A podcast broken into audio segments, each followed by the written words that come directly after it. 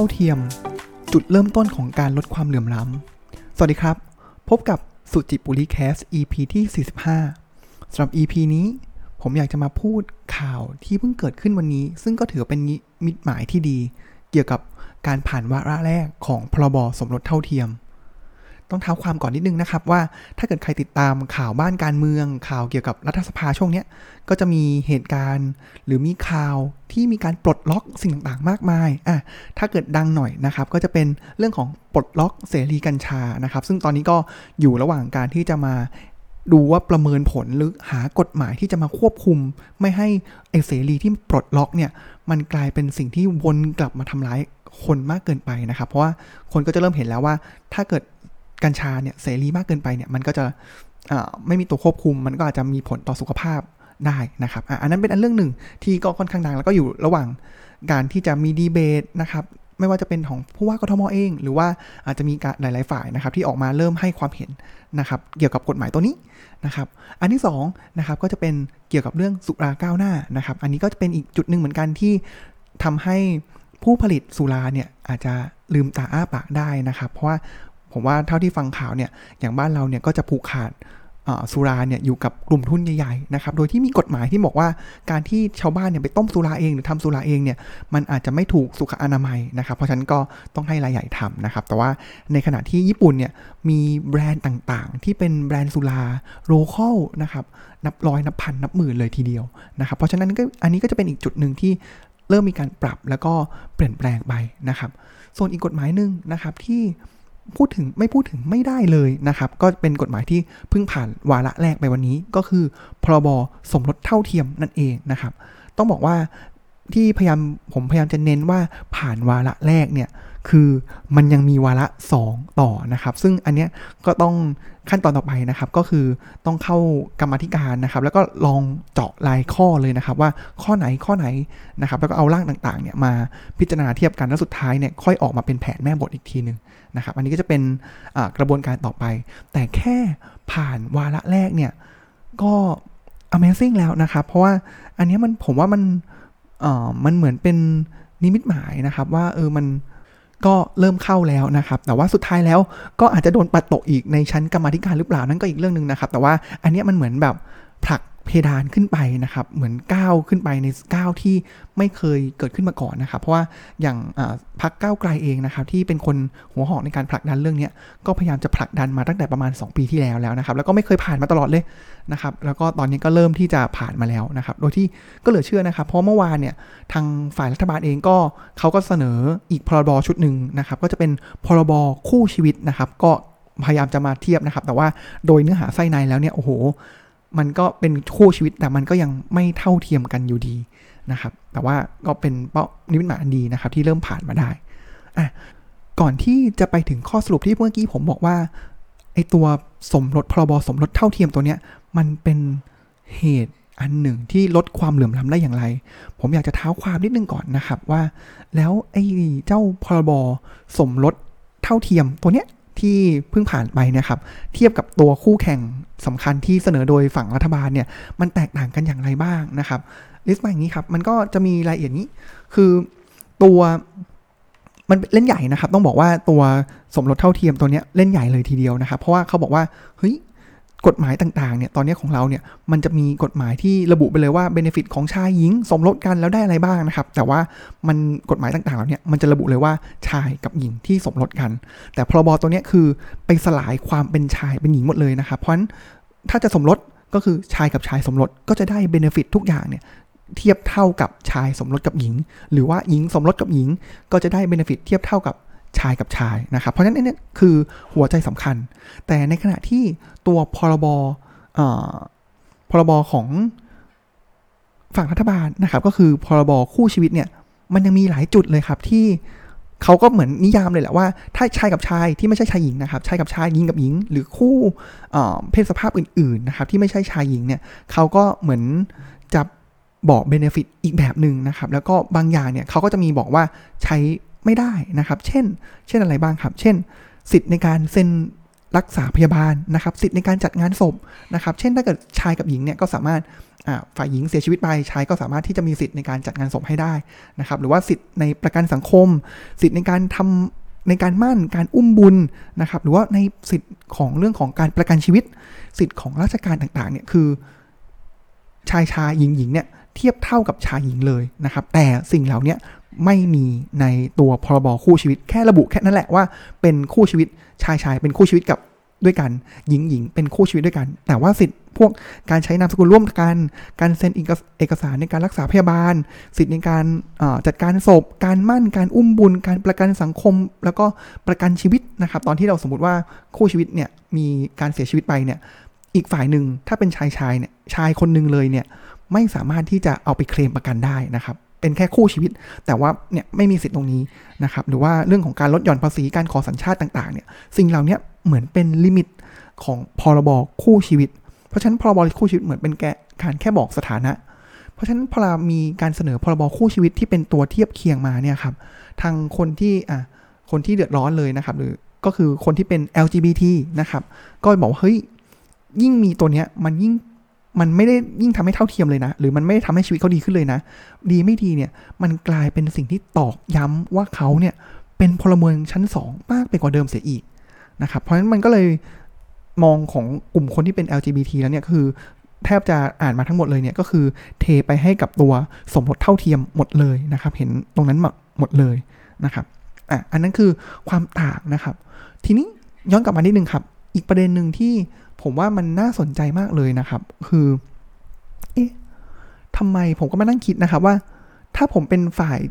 อนุรักษ์นิยมที่ผมว่าชัดมากว่าคนที่ต่อต้านสิ่งต่างๆเราเนี้ยก็คือฝั่งอนุรักษ์นิยมนะครับทำไมเขาต้องต่อต้านด้วยล่ะ เออ มันเขาก็ไม่มีส่วนได้ส่วนเสียนี่ อย่างคุณไพบูนิติตะวันอย่างเงี้ยครับ ที่ออกมาแบบโอ้โหค้านสุดริมที่ประตูเลยนะครับ ก็เขาก็ไม่ได้มีส่วนได้ส่วนเสียนี่ เออทำไมกันนะ นะครับหรือว่าอะอันนี้ยกประเด็นเรื่องหนึ่งไปก่อนนะครับ ที่เขาพยายามจะมีการอะอีกฝั่งหนึ่งก็จะมีการพูดถึงก็คือเรื่องของประเด็นความละเอียดอ่อนทางศาสนานะครับ อันนี้ก็อาจจะ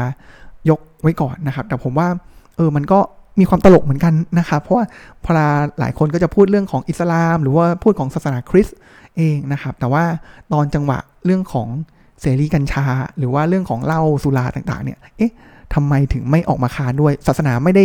คัดค้านเรื่องของการดื่มสุราหรออะไรเงี้ยหรือว่าการเสพสิ่งมึนเมาหรออะไรอย่างนี้นะครับผมว่าอะอันนี้มันผมว่านอกจากประเด็นความละเอียดอ่อนแล้วเนี่ยผมว่ามันก็ยังมีประเด็นเรื่องของอการเมืองต่างๆ เข้ามาผสมปนเปกันอยู่ด้วยนะครับ แล้วก็เรื่องของลัทธิทางความเชื่ออนุรักษ์นิยม เสรีนิยม ที่มันก็จะมีการผสมปนเปกันมา แล้วก็เหตุผลต่างๆ ที่เอามาอ้าง มันก็มีความผสมปนเปกันไปนะครับแต่ว่า มองในมุมอนุรักษ์นิยมเนี่ยครับผมว่าอันนึงเลยเนี่ยถ้ามองในมุมอนุรักษ์นิยม แล้วก็มองในมุมวิทยาศาสตร์นะครับ มันก็อาจจะ make sense เนาะอะอันนี้อันนี้ชวนชวนคิดอีกมุมหนึ่งนะครับ ผมยกตัวอย่างนี้ ผมว่า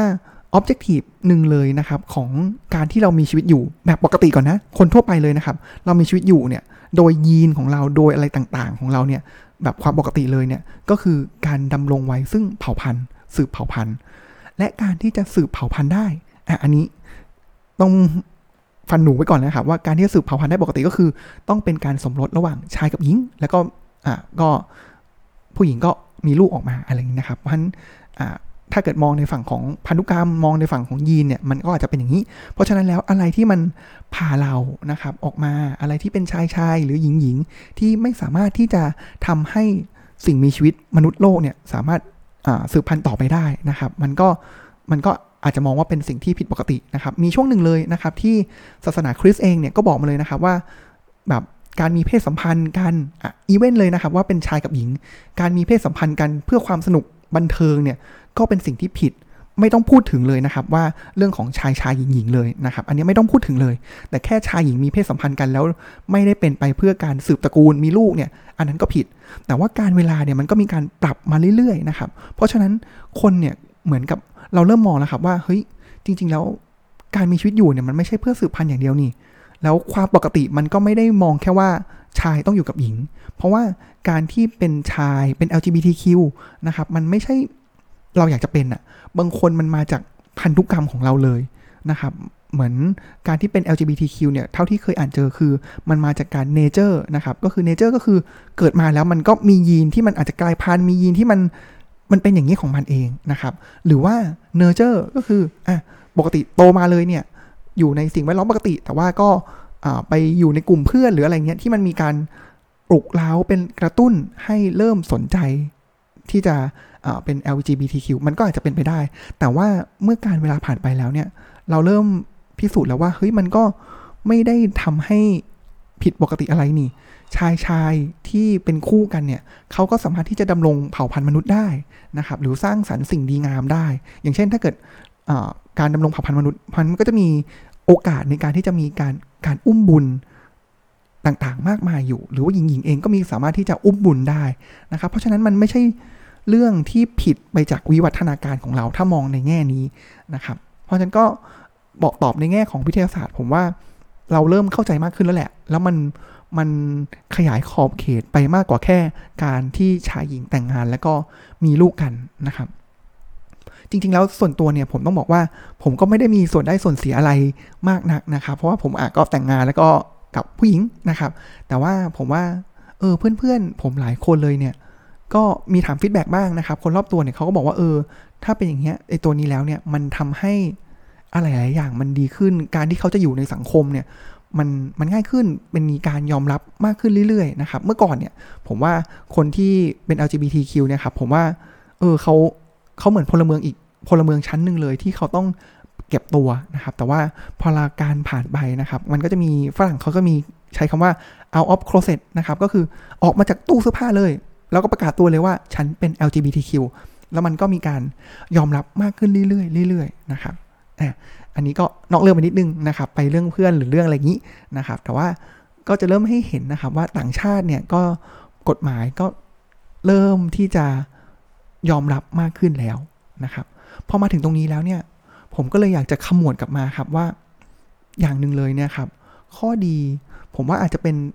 ทางอ้อมนะครับ ทางตรงแน่นอนว่าเออจะทำให้คนกลุ่มหนึ่งเนี่ยก็มีสิทธิ์มีเสียงนะครับมากขึ้นนะครับ แต่ว่า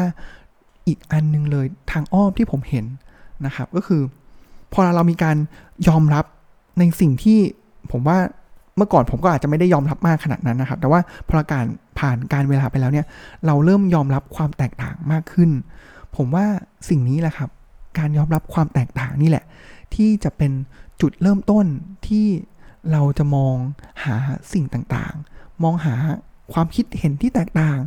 คืออันนี้เรามองเรื่องเพศสภาพที่แตกต่างถูกไหมครับเราเรายอมรับ แต่ว่าถ้าเกิดเรายอมรับเพศสภาพที่มันเป็นกายภาพแล้วเนี่ย เป็นแบบหลักไม้หลักแรกและได้แล้วเนี่ยครับ ต่อไปเราก็จะเริ่มมองความคิดเห็นที่มันแตกต่างกัน มากขึ้นไม่ว่าจะเป็นทั้งอุดมการทางการเมือง หรือว่าความคิดเห็นประเด็นที่ละเอียดอ่อนต่างๆเนี่ยเนี่ยครับมันเป็นจุดเริ่มต้น ซึ่งต่างชาติเนี่ย มันก็จะมีการพัฒนาการเหล่านี้มาให้เห็น ผมยกตัวอย่างอย่างนี้ ผมยกตัวอย่างว่าเรื่องของชนชั้นวรรณะนะครับ เรื่องของแบ่งชายหญิงเมื่อก่อนเนี่ยในอเมริกาเลยนะครับที่บอกว่าเป็นประเทศเสรี แล้วก็ยอมรับความแตกต่างมากเนี่ยครับอย่างอเมริกาเองเนี่ยครับเขาก็ไม่ยอมรับเพศหญิงนะครับในผมถ้าจำไม่ผิดเนี่ยในรัฐธรรมนูญของเขาเนี่ยก็อาจจะมีแบบหรือไม่แน่ใจกฎหมายลูกอะไรที่ผู้หญิงก็ไม่สามารถที่จะเลือกตั้งได้นะครับ แต่ว่าพอผ่านการเวลามาเนี่ยพอเรา ทางสังคมเนี่ยเริ่มยอมยอมยอมรับผู้หญิงเนี่ยเราก็จะเห็นบทบาทของผู้หญิงที่สร้างความเปลี่ยนแปลงให้กับโลกเนี่ยมากมายเลยนะครับ นอกจากนั้นขั้นต่อมาก็คือยอมรับเรื่องของเชื้อชาติเรื่องของผิวสีก่อนหน้านี้นี่อเมริกานี่จะเหยียดผิวสีมาก เราก็จะเริ่มเห็นแล้วว่าเฮ้ย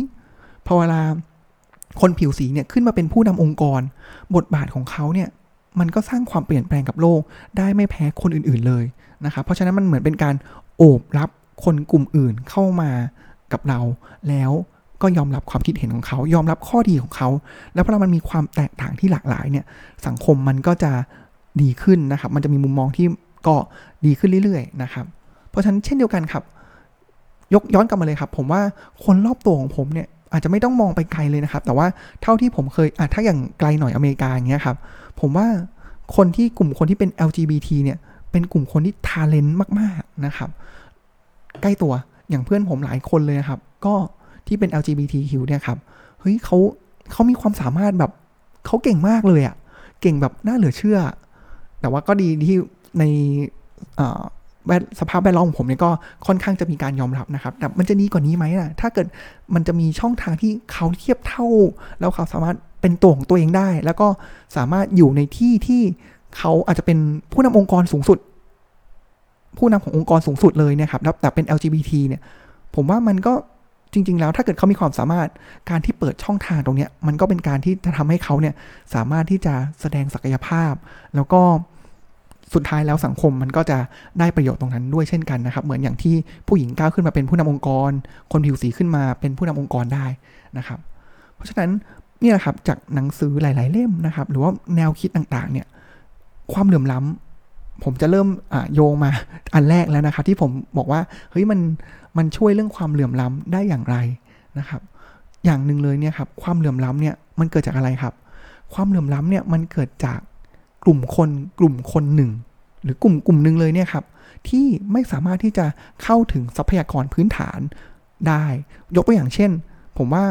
เด็กคนหนึ่งเนี่ยเกิดมาในอเมริกานะครับ หรือว่าอีกคนนึงเกิดในเอธิโอเปีย โอ้โห ทั้งที่จริง ๆ แล้วยีนหรือทุกอย่างนะแบบอาจจะเหมือนกันเป๊ะนะครับ แต่สุดท้ายแล้วสิ่งไหนล่ะ คนที่เกิดที่ไหนล่ะ ที่สามารถที่จะก้าวขึ้นไป แล้วก็สามารถใช้ศักยภาพตัวเองได้อย่างเต็มที่มากที่สุดนะครับอ่าแน่นอนคนที่เกิดอยู่ในประเทศที่เป็นประเทศที่พัฒนาแล้วนะครับ ในตะวันตกก็มีโอกาสมากกว่านะครับ เพราะฉะนั้นเป็นอันนี้แหละเป็นประเด็นที่อยากจะพูดถึงนะครับ ถึงตรงนี้แล้วเนี่ยก็อยากจะย้อนกลับมาที่ฝั่งอนุรักษ์นิยมอีกทีหนึ่งนะครับทำไมอนุรักษ์ฝั่งอนุรักษ์นิยมถึงคัดค้านนะครับ ผมว่าสิ่งหนึ่งเลยเนี่ยสิ่งคนที่เป็นอนุรักษ์นิยมเนี่ยเขาผมว่าโดยรวมแล้วเนี่ยเขาจะมีค่อนข้างมีสถานะทางสังคมที่อยู่เหนือกว่าชาวบ้านเขาก็จะมีเหมือนอยู่ในสภาวะแวดล้อมที่ทำให้เขาเนี่ยสามารถไปได้ไกลกว่า ก็คือเหลื่อมล้ำมากกว่านั่นเองนะครับ เพราะฉะนั้นการที่ไปให้